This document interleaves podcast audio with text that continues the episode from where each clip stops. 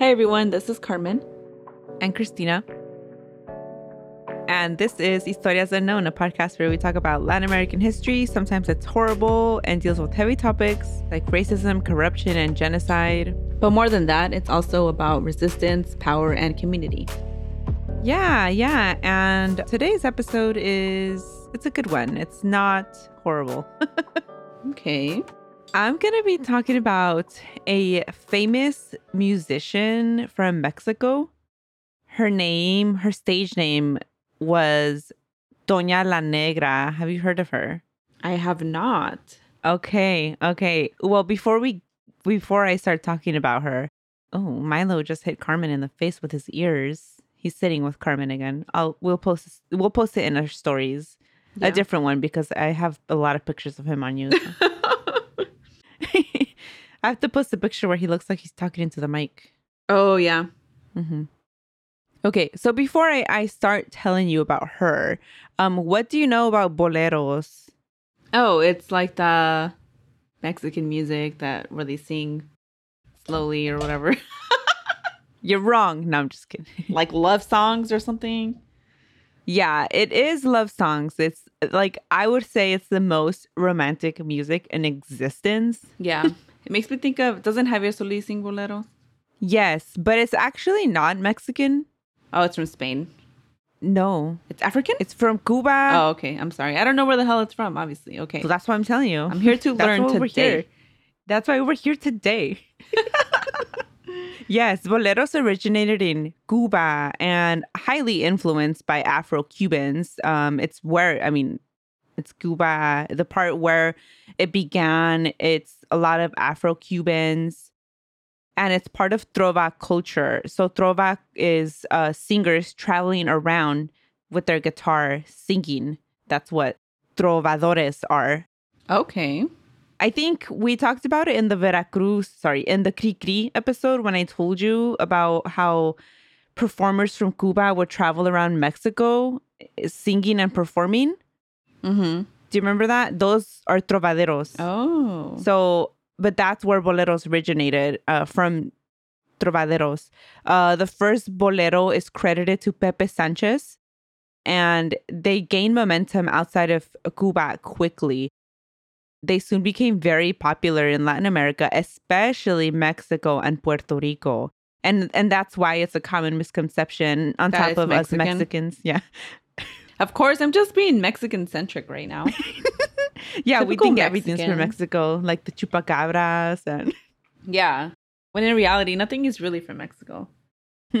Some things, maybe. Banda, cumbia, they're all inspired by other things. They're not a, Mexican. a lot of the music is exp- expi- Oh my god, inspired. Jesus, inspired. Yeah, a lot of the music is inspired by Afro, uh, Latinos. Yeah, uh, especially like cumbia, which actually, if you when you like when AB Quintanilla talks about the music he made he made for Selena, he he talks about that how it's a it's a lot of it's a lot it's by oh my oh my god. god. what is wrong with you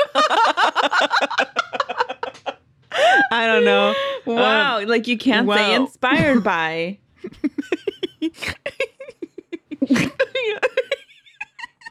no i'm still laughing about all my stuttering. Um so yeah he talks about how a lot of it is inspired by afro beats. So boleros are you know similar in that way. And um yeah they became very popular in all of latin america especially mexico mexico and puerto rico. Um and when you think of boleros a lot of us now immediately think of maybe like trio los panchos. Have you heard of them? Yeah. Yeah they're mexican so i think that's why we we equate the two and you know maybe many famous boleros include sabor a mi i'm sure if you heard it you recognize it you might not recognize the name I feel like I'd have to hear it. Yeah. Um, what about quizás, quizás, quizás? Uh, again, I feel like I'd have to hear it. Okay. Uh, Celia Cruz has a very famous rendition of that song. I didn't know that. Yeah, yeah. Then I feel like I've heard it for sure then. I, I'm sure you have. Uh, Piel Canela is another very famous uh, bolero. Some famous artists that sing boleros that come to mind um, Javier Solís, like you said, um, classic. Celia Cruz has boleros, um, but we think of salsa mostly with Celia Cruz. Yeah, but I am. I know I've heard her, some of her boleros. Yeah, she has amazing boleros. Uh, I already mentioned Trios Los Panchos. Um, Bobby Capo is another one. Um, so yeah, just a few, just a little bit about boleros. Could go on. That could be its own episode, but um, I don't know a lot about music history. We're not. so A, we're not a music podcast. yeah. However, some musicians are just historic, you know? I want to do an episode on Freddie Fender. um, Oh. eventually, because we love Freddie Fender. Yeah, yeah. Amazing. Well, I'll save it for a Freddie Fender episode. so, uh, I mean, I named a few famous people, and one person that uh, a lot of people don't mention anymore is Toña La Negra. Uh, she was a um, and actually, what I wrote was, but one woman, one black Mexican woman, made history in boleros in Mexican music and had a vo- a voice like no other. Her name, Toña La Negra. I like how you wrote that. Thank you. So, Antonia del Carmen Peregrino Alvarez was Carmen. born Yes, Queen. another another Carmen. Not enough Carmens these days. I did. I, I told you that if I had a daughter, I was gonna name her Carmen, but Lucky- I didn't. Lucky so for her. it's a beautiful name, Carmen. so, uh, Antonia del Carmen Peregrino Alvarez was born on November 2nd, 1912, and she died November 19th, 1982. She would go on to make music history and pave the way for Afro Mexicans. Her stage name and the name Mexico would come to know her as was Toña La Negra. So, a little bit about her. She grew up in the neighborhood of Huaca, Veracruz, Veracruz, Mexico. Veracruz. Shout out. We talked about it a few episodes ago in the Gaspar Yanga episode, but um, yes, Veracruz is one of the cities, if not the city, with the highest Afro Mexican population.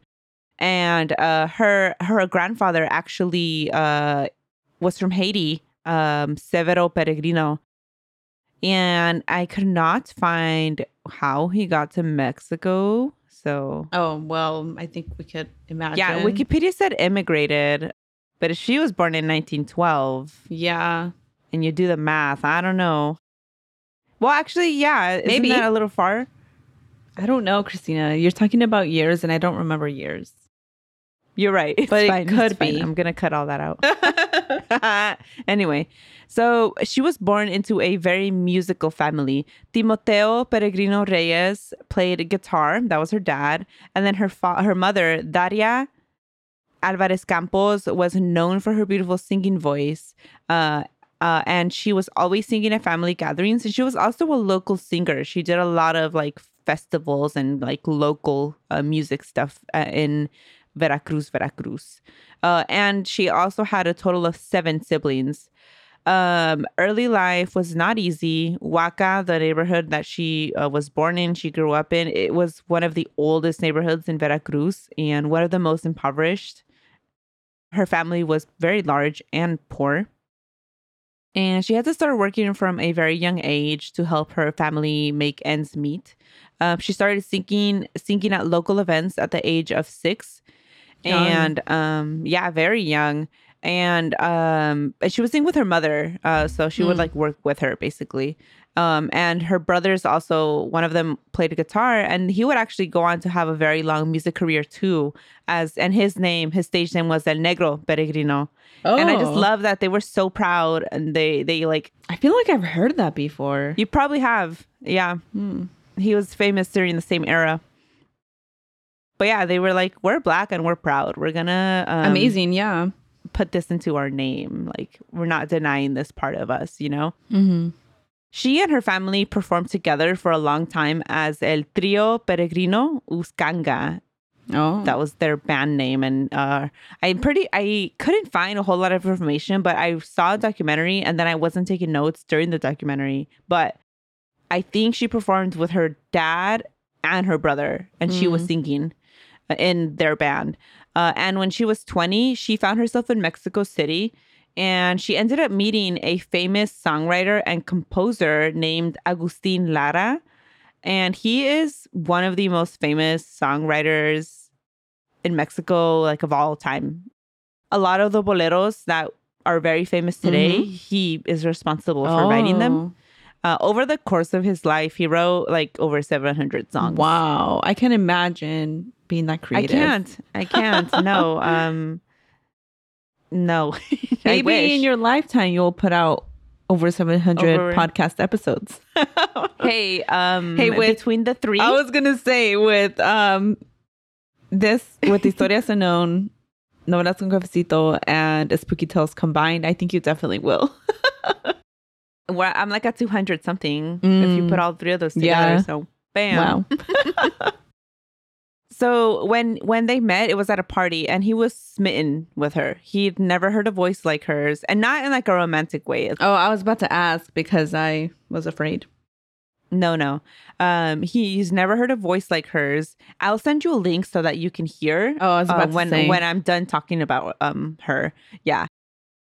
And yeah, it's like truly the most amazing voice ever. Like it's it's I it's uh I don't know if I'm anyone that sounds like her today. Hmm. Um I'll do a I'll do a story on her and on Instagram uh where I'll play a clip so people know. And I hope Instagram doesn't fucking take it down. I mean, you would think with the singer that that's long that long ago that it wouldn't be like copyrighted anymore. Yeah, that's true. But the issue with things like things before a certain year Oh. left copyright, but then sometimes the music or the song itself, Yeah, yeah, the yeah. recording, like you never know with that kind of stuff. Um, so I'm gonna try though and put it on Instagram because then the video just gets taken down instead of the whole Mhm. podcast. hmm So, um, if anything, yeah, I'm gonna try that, and I'll also put it on TikTok. Um, on on TikTok, I put all the historias unknown things under Spooky Tales. Mm. They're just in a playlist that says history. So, Oh, in case anyone is like, "Where do you put these TikToks?" But I'll also put them on Instagram. So, Mm. On our own Instagram, which I'm behind on. Sorry. Anyway. Yeah, he'd never heard a voice like hers, and many accounts uh, from friends and family said that she became his muse. He it was also rumored that he was the one who gave her the stage name Toña La Negra. That's not Oh. super clear, um, but it could be true. And through her, he was able to further explore music, the genre of boleros themselves, and also really he wrote after this is he when he started dabbling in like a lot of uh Cuban sounding Afro Mhm. uh, Latin sounding uh, songs. He had never written any specifically for that. But now that she was there, he was like, I'm going to write music for her, but celebrate her culture. So, yeah, according to a writer, Rafael Figueroa, Agustin Lara wanted to show his appreciation to Black music and its roots, not only by writing songs to Black music, but by having a Black singer from Mexico sing them. Like, I love that. I love that because how many times do people I'm like, oh, I want to pay an homage to the culture, but then they don't even use someone from that culture, you know? Like Gwen Mhm. Stefani in her stupid wannabe chola stage, and she's still Oh defending that God. shit. I'm like, stop it, stop. All of her um all of her different phases. Because she was also japanese at one point. Yeah, and then she had the the be. Harajuku girls, and she didn't let them talk. yeah. Since their meeting they worked together and though uh, many well-known singers performed his songs toña la negra was his main performer. Like he was just like all my all my songs are for her now her interpretation of his song enamorada skyrocketed her to fame sorry, I'm- sorry. honestly I can't let you finish. I just need to look up some or something from her. Oh, okay. Well, I was gonna send you. I know you uh, said. it, but you know what? That's fine. Go ahead. Um, just look her name up in YouTube. That's what I'm doing. Oh, okay. I don't know why I said that. Like you weren't already gonna do that. Wait, Toña or Doña? Toña. Oh, this whole Doña. time I thought Doña. sorry. No, uh, Toña. Toña la Negra. It did pop up right. I just took. I typed Doña. Oh, and then you were like, "Who's Toña? Who's Toña?" Yeah.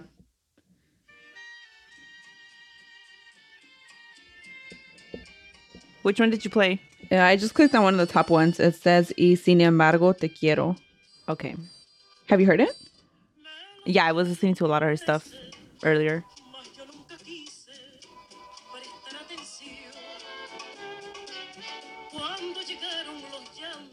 Oh my god, her voice. I know. I know. It's making me want to cry. It's beautiful. And yeah, if you hear Enamorada, it's also amazing. Um also Noche Criolla, oh, so good. He wrote that specifically for her. I might as well say that right now. That's in my notes right now. Um so yeah, Lamento Jarocho is another song he wrote ex- for her. It's amazing. And it's an homage to um, her culture. Veracruz is Mm. another one that he wrote for her, and it's also really good. But Noche Criolla is amazing if you want to look that one up. Oración Caribe, Palmera, La, Cla- La Ca- Clave. Oh my God, I'm doing it again. La Clave Yeah. Azul and La Cumbancha are other songs, but like the most, most well known of hers are Enamorada and Noche Criolla. If you want to listen to either one of those two, they're both amazing. Mm. Oh, I did see this one. okay. Oh no, it just had the CD, CD cover. It didn't have this title.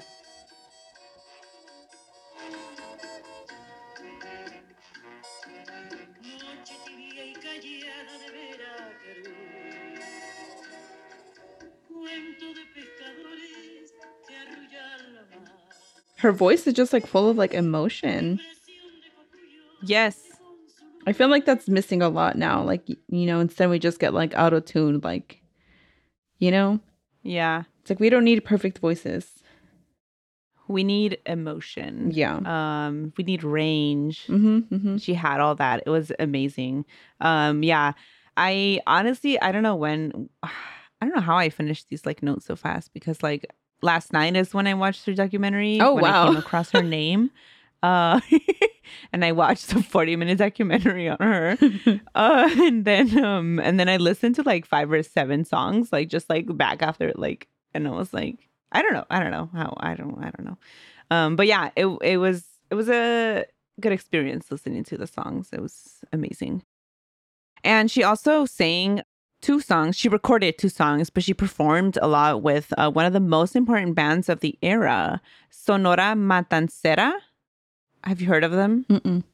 Okay, so they are still very famous today. They just they're under the son of who the person who uh, was, oh, but he the passed same away. name. Oh, Same name, yeah. They uh, do a lot of Latin music, um, cum- cumbia, cha cha, boleros, cha cha cha, um, and uh, they actually have a lot of songs with Celia Cruz. Oh, Uh, so okay. when you see Celia Cruz singing, a lot of times they're, They're- the people performing with her. Oh, Okay. Yeah. So um Toña La Negra recorded two songs with them, but she performed with them uh quite a bit too, um, just to show how um, amazing she was, right? On top of her amazing musical career that spanned decades, she also starred in 20 Mexican films, oh. including um uh, I didn't write down why didn't I write down the names? Well, okay, there's um a very famous play called La Mulata de okay, La Mulata de Cordoba. It's a, it's a Vera, Veracruz uh, legend and Oh. there's a movie and play about it and she I don't know if she was in the movie or if she did a lot of plays Mm. as this main person. But yeah, that's like a huge role. But yeah, 20 over 20 films.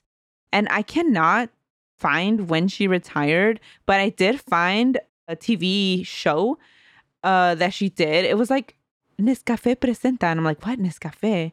Uh, but in this show, it was like a music uh you know how they used to just air uh singers, right?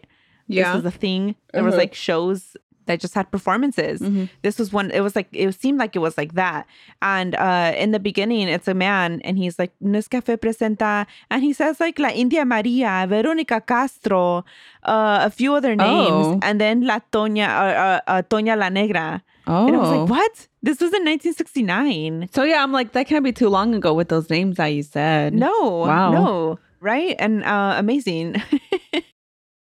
so yeah, that's just that's very recent to think about. So in in 1982, on a Wednesday in uh in November, Toña was admitted to a hospital in Ciudad Mexico due to heart issues. Okay, wait, can you tell me the year again? Uh, 1982. Oh, okay. Okay, so if we go backwards, uh, 1982 minus 1969, what is that? Okay, so she was 50, 57 in 1969 when she performed with all them. Oh, okay. Yeah. She was young still. Yeah, yeah. back to 1982. Yes, she was having heart issues and was admitted to a hospital in Ciudad Mexico. And then on Friday, November 19th, 1982, she died of a heart attack. She was 70 uh, when this happened. She's buried in the actors section of El Panteón Jardín of Ciudad Mexico. Oh wow. And after her passing, her neighborhood where she grew up and when she was born, they named the street that she lived on uh, after her.